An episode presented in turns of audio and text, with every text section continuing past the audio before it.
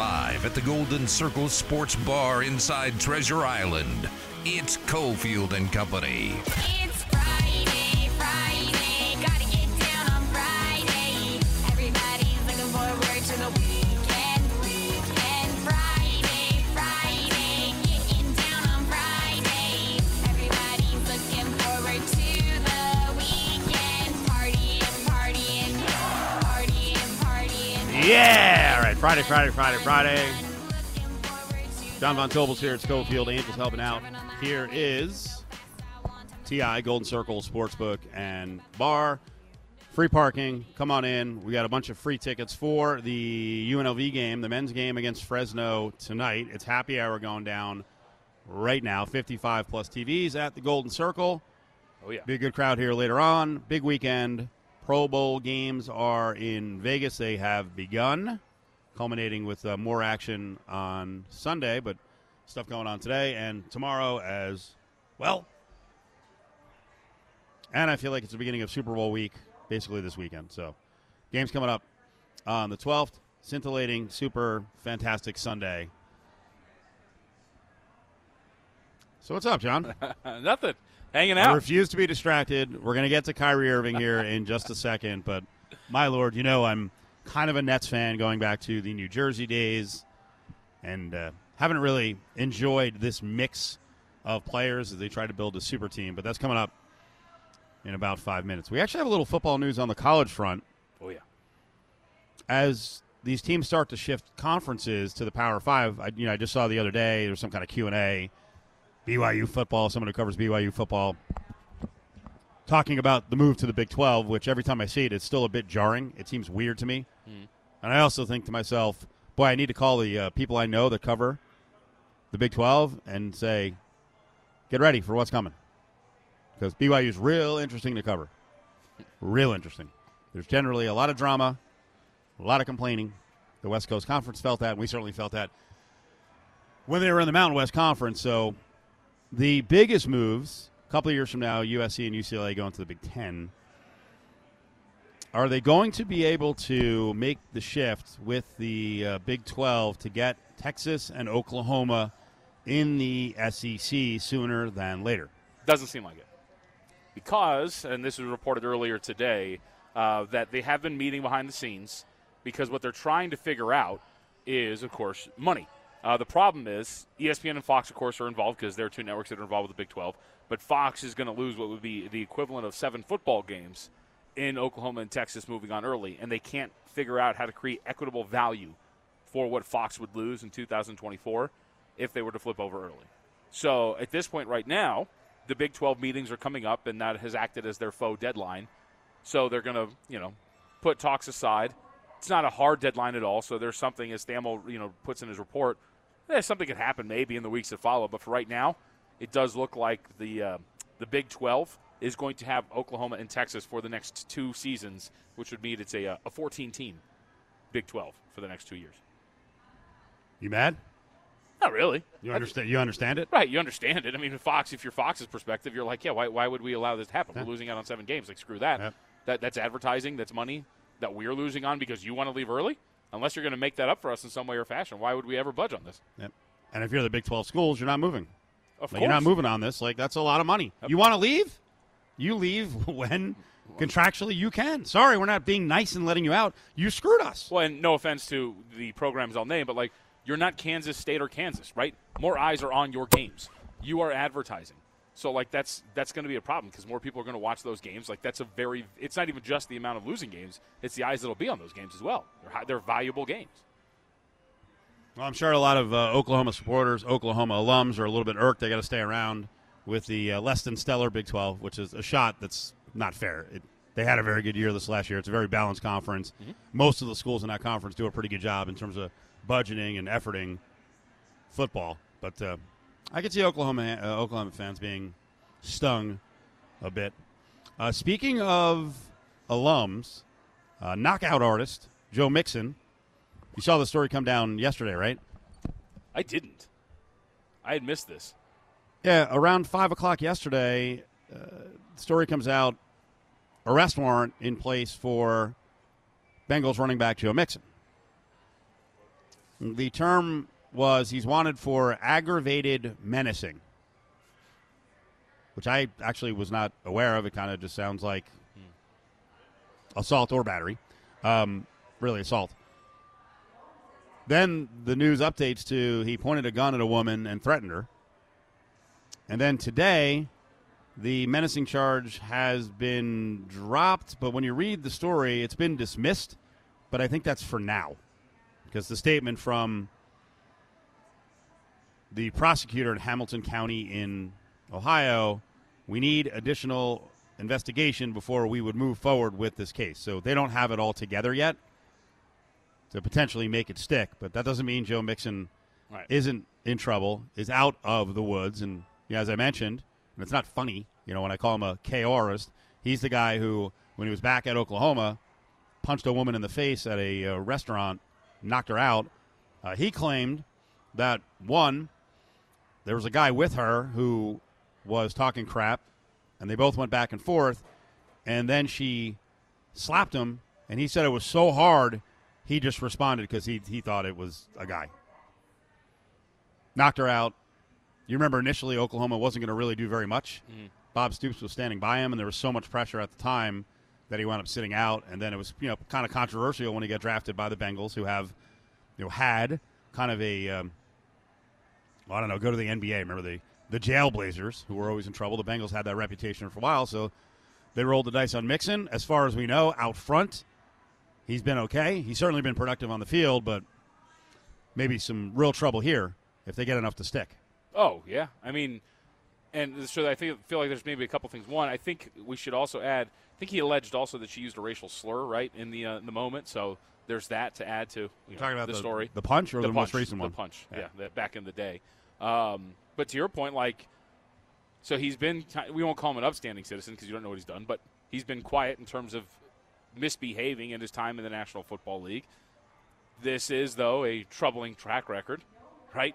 Two incidents like this, even if they are far between, it's not something you'd like to see. And also, for a team that, as you said, has kind of cleaned up the reputation and has kind of started to move up, right?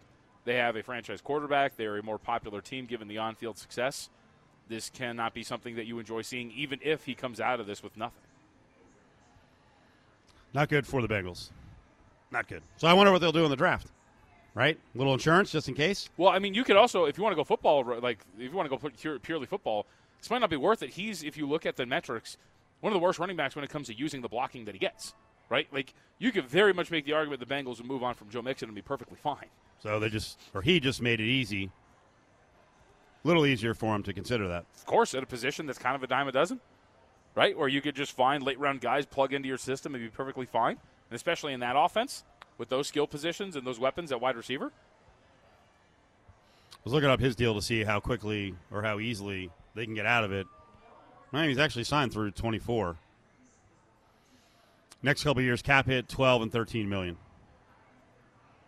So they'd have to take a hit, but mm-hmm. is he worth the trouble?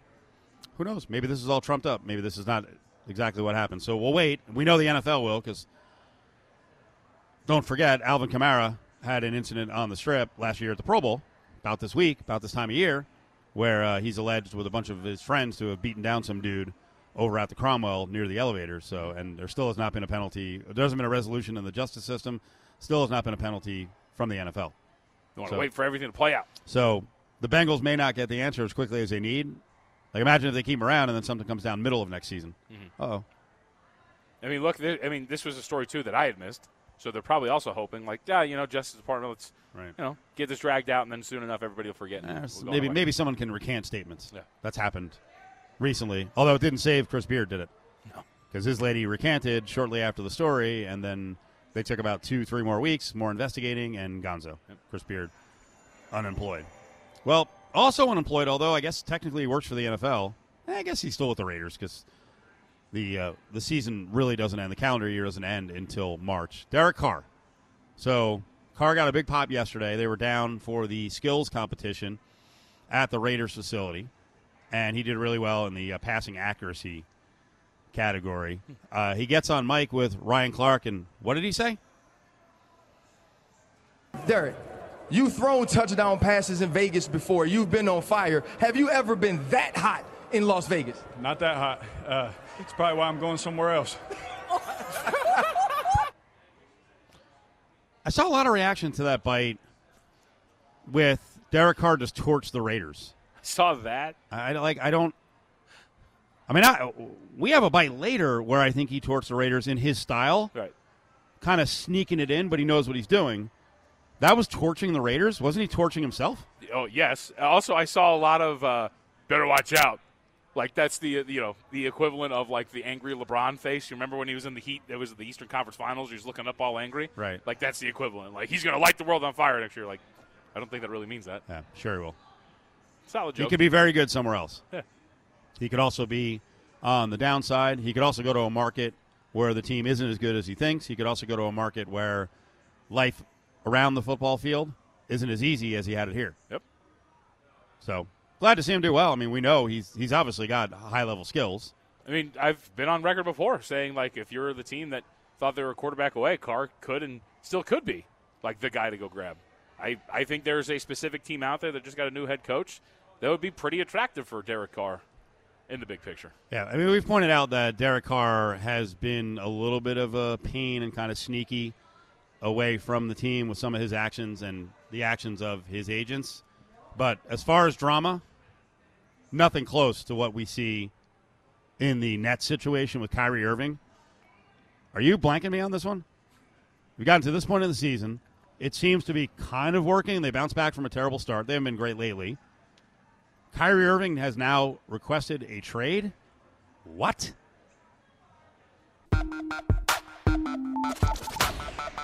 Hang in at the Golden Circle Sportsbook and Bar inside Treasure Island. It's Cofield and Company. You know, you forget with everything that's going on with the NFL, with the Super Bowl on the way, and we got the Pro uh, Pro Bowl games here in Vegas. By the way, XFL's right around the corner. That starts up February 18th. We're going to talk to the, the uh, one of the bosses of the entire league, Mark Ross, who we've had on as an analyst from NFL Network. Before that, he worked with the New York Giants, so he's going to be up in just a little bit. So we got all this football going on.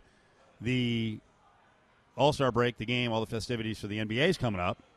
There are big deadlines coming up, and then you turn on the old uh, Twitter machine, you hit the wire, the web, and Kyrie Irving again wants to be traded because you remember before the season during the the uh, the off season he wanted to sign and trade and then to be moved and then he had to decide what he was going to do with his contract opt in opt out so what's going on now Uh, this is fascinating. So Kyrie Irving has demanded uh, that he wants to be traded.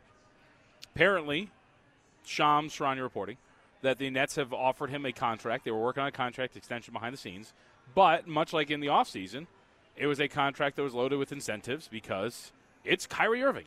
You cannot trust him to be on the court, and it's not because of injury, right? It's because Kyrie is Kyrie. And so there was a lot of incentives, it seems, when you read some of the reports, and that he didn't like that. And so he said, you know what? How about you just trade me instead? So he has demanded his trade from the Brooklyn Nets.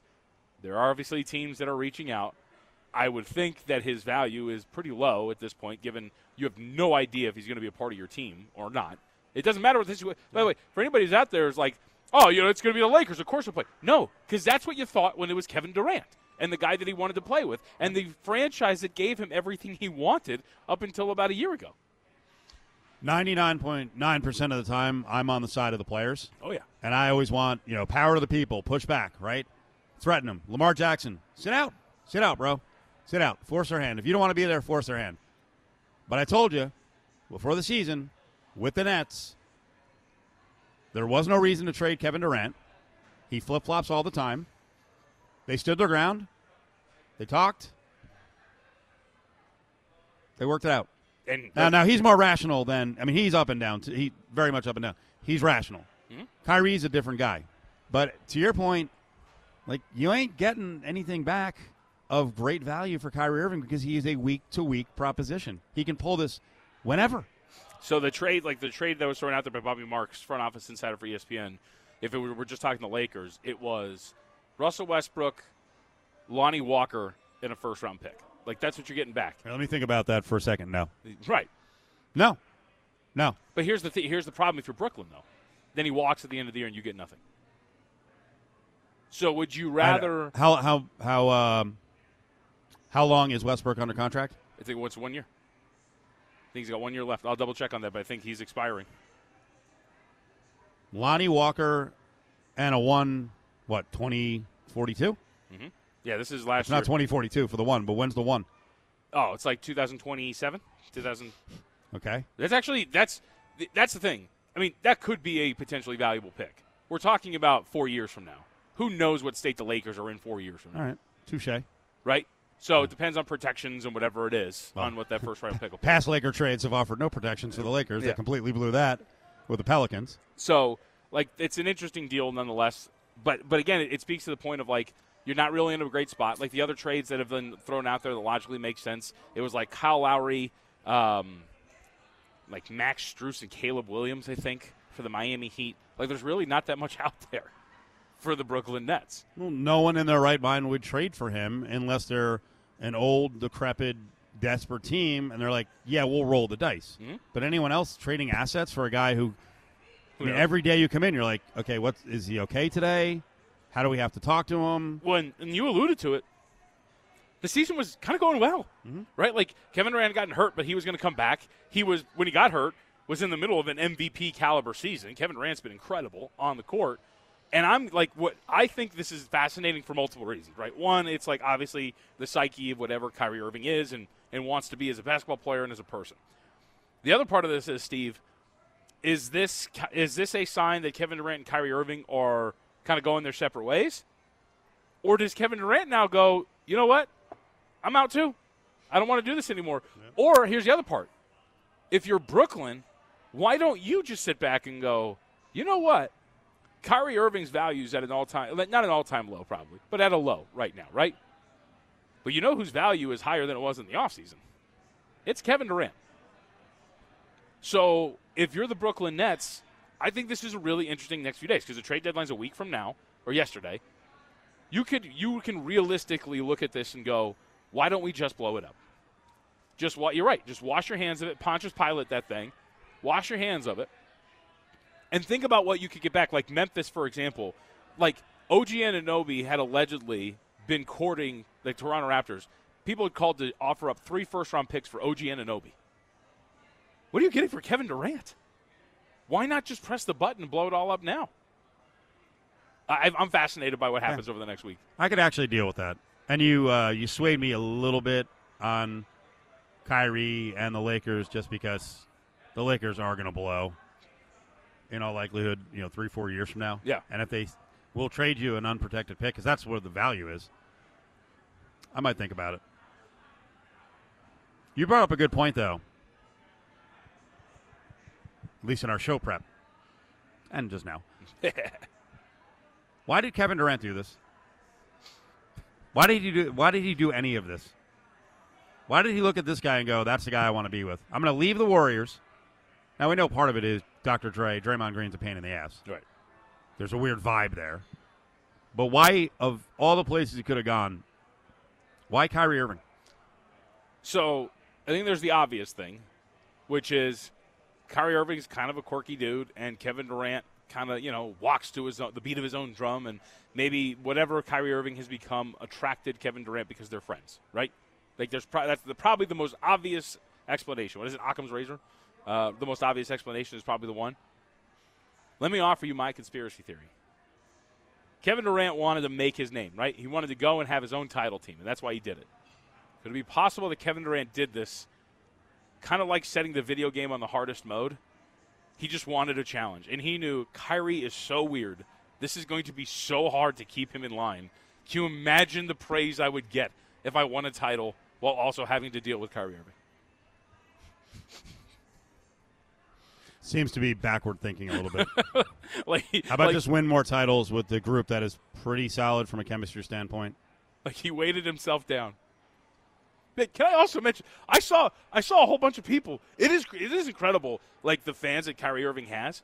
I saw a whole bunch of people going down the path of yeah, KD's hurt. and This team stinks. What what would you expect from Kyrie? He he signed up to play with KD and, and James Harden. Harden left because he didn't like Kyrie Irving. Harden demanded a trade because he's like, this guy stinks. Not on the court, off the court. He's driving me insane with his lack of availability. like everything we've seen from Brooklyn, like I hate to say it, it stems from one dude, and it's Kyrie Irving. It's amazing. We got basketball in town tonight. We've got tickets here. We got some free tickets if you uh, have a chance to stop by. Free parking at TI inside the Golden Circle Sportsbook and Bar. It's an eight o'clock start tonight. Very cool festivities, including they're giving away free tuition to one of the students. They use that T-shirt cannon and fire T-shirts into the crowd. You unwrap it, uh, yay, tuition! It was really cool last year.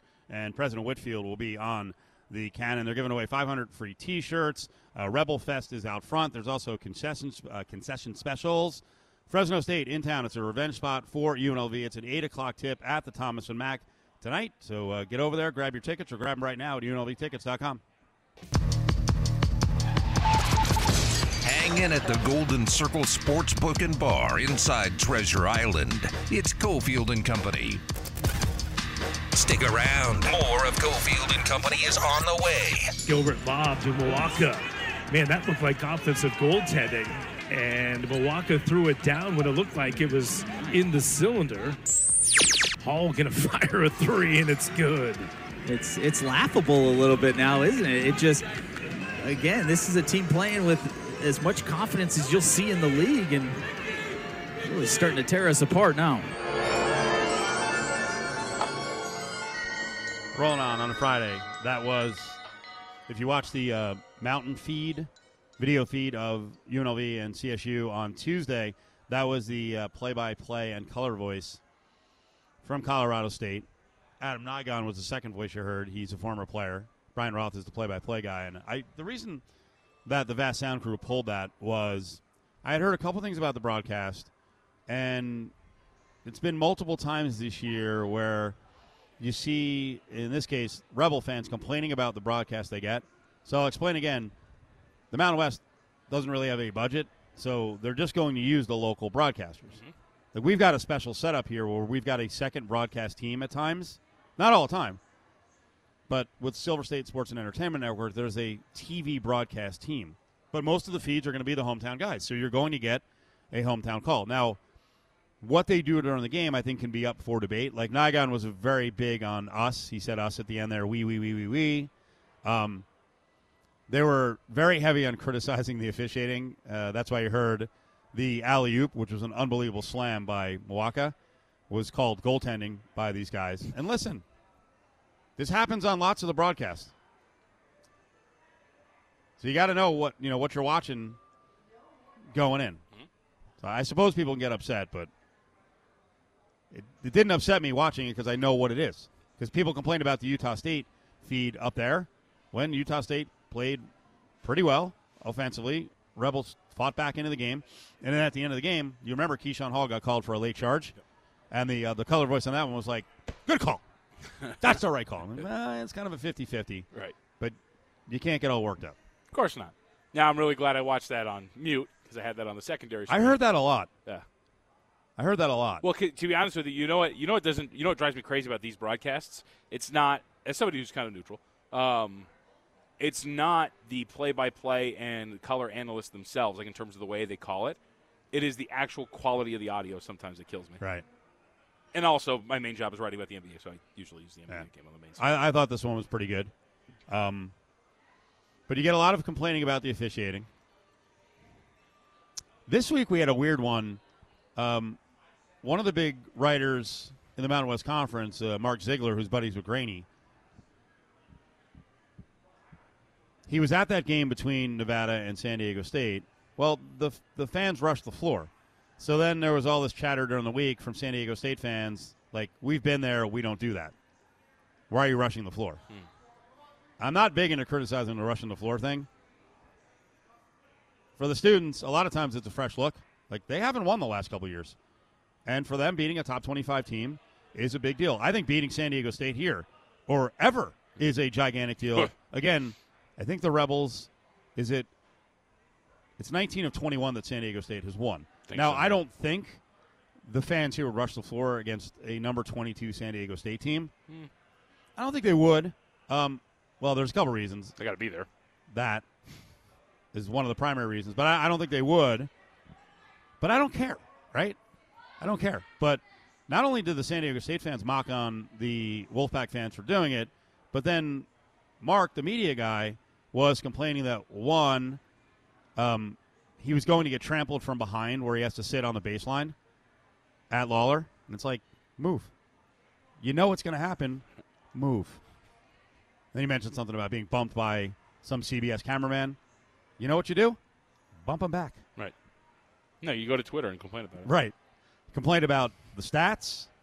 Complained about kids standing in front of him. I despise that. The, the I sit on that baseline, and basically where he sits, there's cheerleaders in front of you the whole time. Who cares? right. And the average fan is like, "You have a courtside seat? Shut up." Uh, keep in mind, when I do the games, I'm walking around with a UNLV mic flag. You think every once in a while someone's like, "Up yours?" Right. Yeah, it's part of college basketball. Now there's a line, but it's it's part of college basketball. When I saw that yesterday, I was like, I got a uh, "My God, what are we doing here?" I got a middle finger when we were out of Hawaii. Yeah. Yeah, it was great. Okay, all right. There you go. One of the players from San Diego State on rushing the floor said, "Oh, big game tonight. We'll get to the big slate tonight. San Diego State is hosting Boise."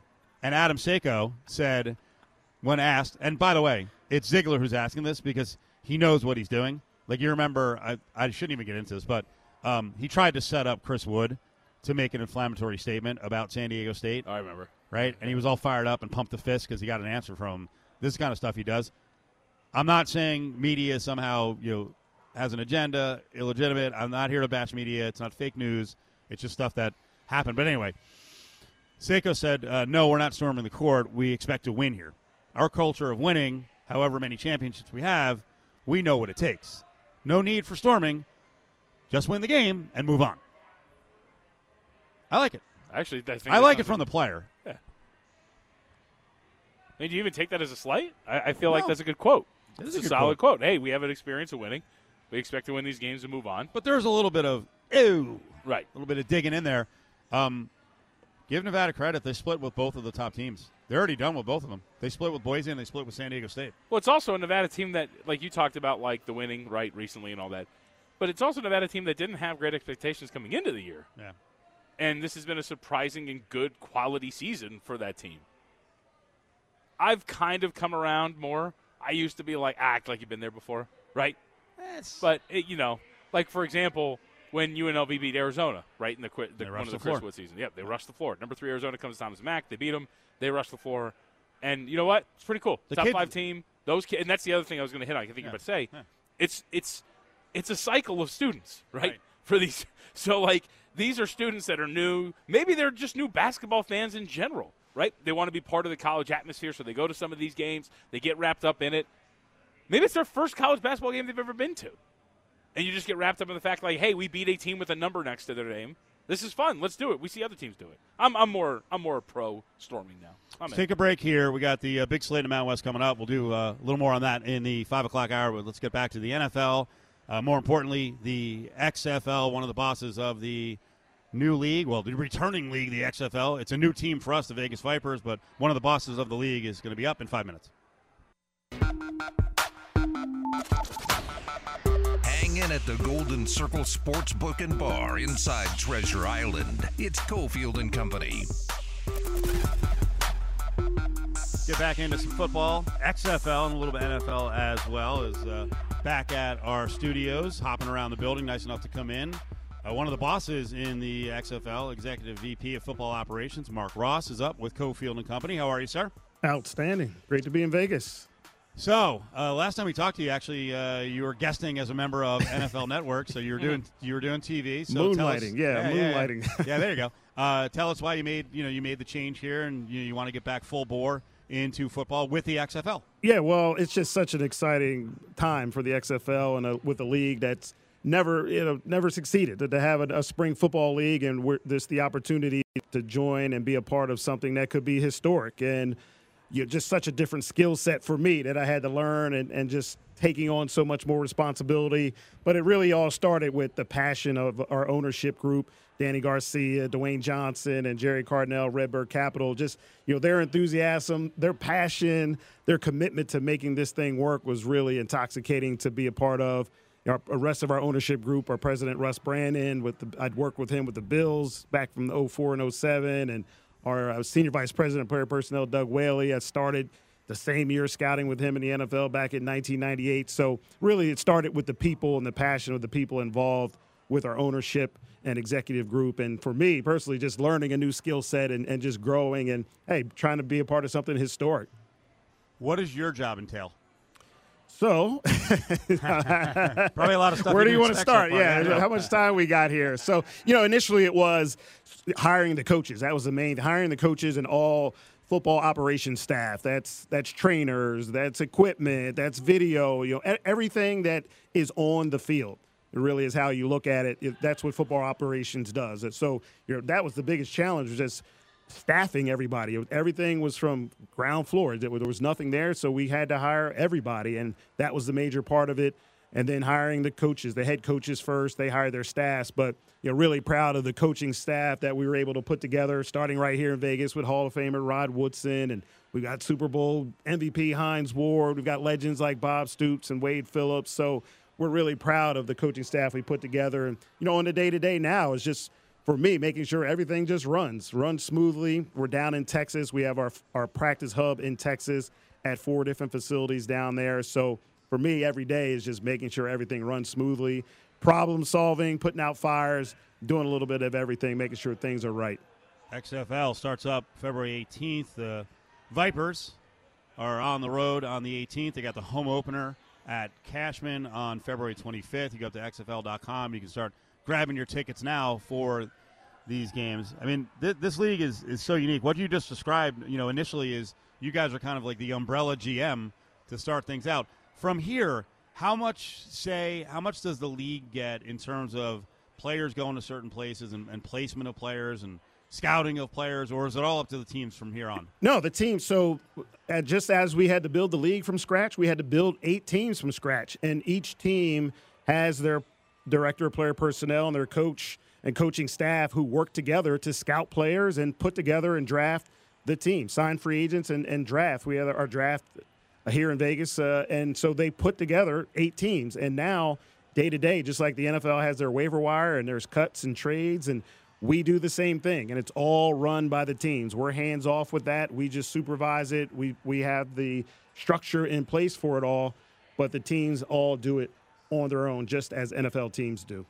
So, Mark, we've seen a lot of these spring football leagues. What makes the XFL different? What is going to give it some staying power in this the time frame of the sports calendar? Yeah, well, we uh, just first of all, starting with the ownership, as I mentioned before, and then just the the staff that we had. We've got so much NFL experience in it, involved with the, the president Russ Brandon and Doug Whaley, who I mentioned myself, and just others involved that have had so much experience with seeing how things run successfully in the NFL.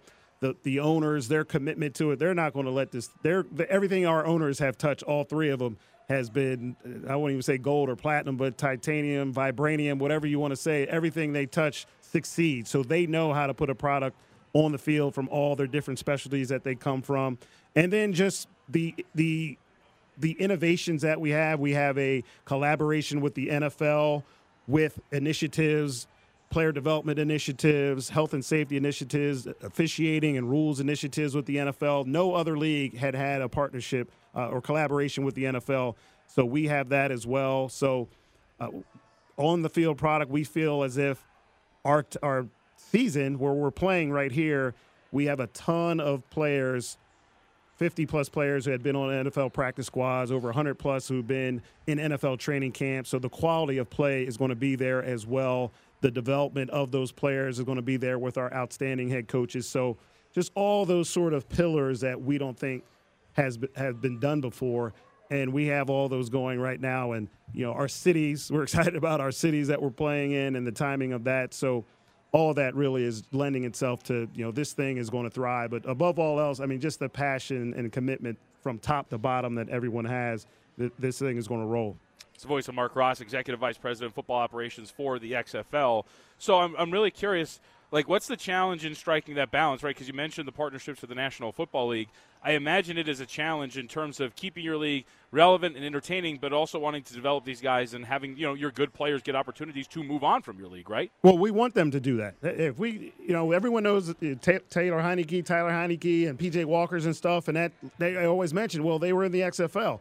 So if we got 20, 30 of those guys, that's awesome. And if those guys, our staffs, our scouts, got to replenish the team, so be it. That's what we want. You know, we want to be the league of innovation of number one, finding players that are undiscovered and, and overlooked, and then developing them to, so that they're good enough to be in the NFL, where the NFL says, you know what, we're going to look at the XFL as a feeder system for us. We know that they've got a quality product, they've got outstanding players and developmental coaches that we're going to get outstanding players with us. So for us, we 100% want guys to play in the XFL, crush it, get that exposure, and then go to the NFL, and then we'll just stock it up again and start start start it all over again. XFL.com. Find the Vipers. Grab your tickets. Game start up here in town on February 25th at Cashman. Openers on February 18th. I wanted to build, and we're talking to Mark Ross, uh, VP of Football Operations with the XFL. I wanted to build on the collaboration point, even a little more than than John did, Uh, because I was thinking of you guys last night. I was at the East West Shrine game, you know, and I'm watching a lot of the players, and I'm like, you know, a lot of these guys need these leagues, need the league below the NFL. How is it going to work with the calendar each year when guys are coming out of college? Are you guys basically hands off on those first year players? Like, could anyone from the Shrine Bowl actually find their way this soon into the mix with you guys, or are they all going to go through you know some sort of NFL process first? Yeah, so of course those guys are want to give it a shot in the NFL. You know, maybe if, well, eventually we'll get to the point where there's a decision that players have to make. And look, I, I scouted for 20 plus years. Every player thinks they're going to be a first round pick. so and they could be an undrafted guy. Every single one thinks they should be a first round pick. So of course they're going to try the NFL first. We'll be there for them. We're go, we're not going anywhere. We'll be there for them maybe year two or in the off season if they don't make it. And our our season is set up for you know guys on the practice squad of the NFL. They can play with us. In May, our season is done in May, and show out like I said, and then they still have time to get ready for the NFL. But right now, colleges, we didn't really want to jump in and touch and try to pursue that. Uh, we wanted to get up and running and established. If we got a, a guy or two, that would have been great, but that hasn't happened. But I think years down the line, on- once guys kind of see that or agents push them in the right way, uh, we'll see a little bit more of that. By the way, we should also mention the talent evaluators, you know, younger coaches, people who want to get into football. This league also provides that option, the, the support staff too, right? Like the NFL is hard to get into. I mean, you, Yeah. you got in coming out of Princeton, but it's it's not an easy process. Uh, yeah, look, when I worked for teams, my assistants, they would get hundreds of emails and, and letters a day wanting to break in. But yes, it provides players, coaches, business ops, media, every every pillar of, a, of an organization we're providing opportunities for. So we're open to that. I mean, we get we're flooded. You know, our XFL website is flooded with applications and people wanting to get involved. Uh, just uh, it's it's just been amazing. When I when I first started over a year ago, we had kind of a core of 15 people who were building it out. And then next thing you know, once we started hiring for teams and whatnot, you know, 10 people, 10, 15 people getting hired a day. So it's provi- pro- provided tremendous opportunities throughout all of the different departments of an organization.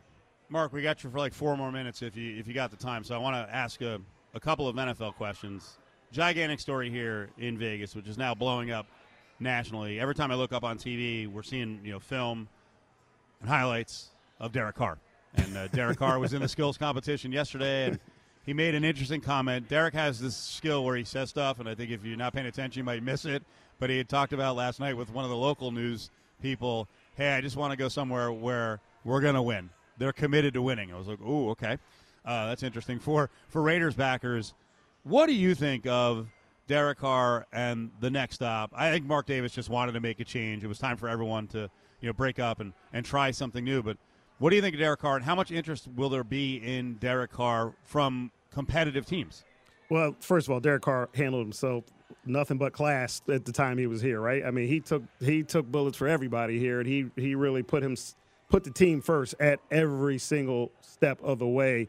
So, as right now, other teams see that, and they see the way Derek Carr has handled himself, and that's going to go a long way with teams. Regardless of his talent and his skill level. Now we put that factor into it. I think there he still has something left. You know, it was a little bit of a down year for him this year. But a lot of that could be attributed to his, you know, sort of cryptic messaging of, you know, you got to have the right organization. You gotta you gotta have the right foundation organization. I, I work for two, three outstanding organizations that did things the right way, and you just only have to worry about playing football when you have an organization set up like that. So I think there will be a good demand for Derek because a lot of teams feel like he can still play. He's nothing but class. He's a leader. He's everything you want to be a face of your organization. And let's be honest, you get through the top five or six dudes, there's not a lot of good quarterbacks in the league. So even if on Derek Carr is down, you're, you're looking at him compared to a lot of other guys or what's coming out in the draft. He's looking very appealing. What do you think is going to happen with Lamar Jackson and the Ravens? I know he was injured, but maybe there was something else at work at the end of the season. You know, he's a bit cryptic at times with Yeah. some tweets. I don't think the Ravens want to give him a super long term contract. People here in Vegas are like, hey, let's make a trade. Go get Lamar Jackson. Is he available? Yeah, that's really. I'm still stunned that this whole Lamar Jackson thing has dragged out as long as it has, and I think they're committed to him. But here's the tricky part: he he still does not have an agent, so that makes things tough. I mean, that just keeps getting left. That this guy's doing this all on his own with the advice of his mom and maybe some some other people. But that's what makes it hard. Where typically in negotiations, you can sit here, you're the GM, your cap guy, and the agent, you're yelling, screaming at each other. The next day, you're just okay. Let's move on. Let's talk about it again. Whereas Lamar, you can't really negotiate with him like that because you don't want to get the guy upset. And you know what? What's the skill set for doing that? So that I think part of that is why it's been so tricky and why this has taken so long. Where Lamar is just looking at it like, yeah, uh, Deshaun Watson got 230. I want that too. Like, there's no negotiation. There's no talking about anything else. But eventually, I, I think it will. The Ravens still hold all the cards almost, but Lamar could say, "I just don't want to play," and not play. I think he was legitimately injured at the end of the season. A lot of people try to make it as if he he wasn't and just didn't want to play. I think he was legitimately injured. But next year, if he doesn't get what he wants, he could not play, and that's where things will get really interesting. Mark Ross is with us, football expert working with the XFL. Last couple questions on the the Raiders and you know what they're looking at and the transition. So Carr and Las Vegas, you know, you agree to break up, you move on. Sometime, you know, it's time, right? You just have Yes, to move on. time, yep. Do you do you have what are the whispers? Do we have any read on what the Packers and Aaron Rodgers are feeling? I can't even get it out, but it's it's always hard to read these last couple of years. But I, I wonder where it is right now. Yeah, that that's always you talk about cryptic and I mean that guy. I mean this daily drama with Aaron Rodgers is talking about him and his situation and he holds all the cards too. That contract that they gave him last year, when I thought they should have moved on from him. Look, when you when you need to rip that band-aid off and move on, they had already done that with the Jordan Loves when they traded up the draft Jordan Love. Aaron didn't get it done in the NFC Championship game again. Like to me, that was the time. All right, let's move on and and set our put the Green Bay Packers ahead of Aaron Rodgers. It's it's been the Aaron Rodgers Packers for the past five years and all this drama he's put them through.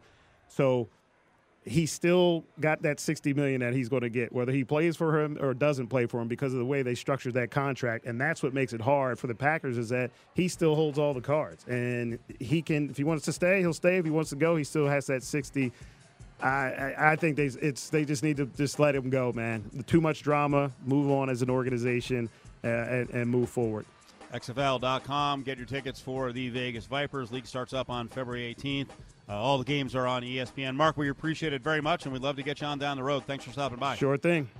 There he is, Mark Ross, working with the league. Coming up, Big Four at four.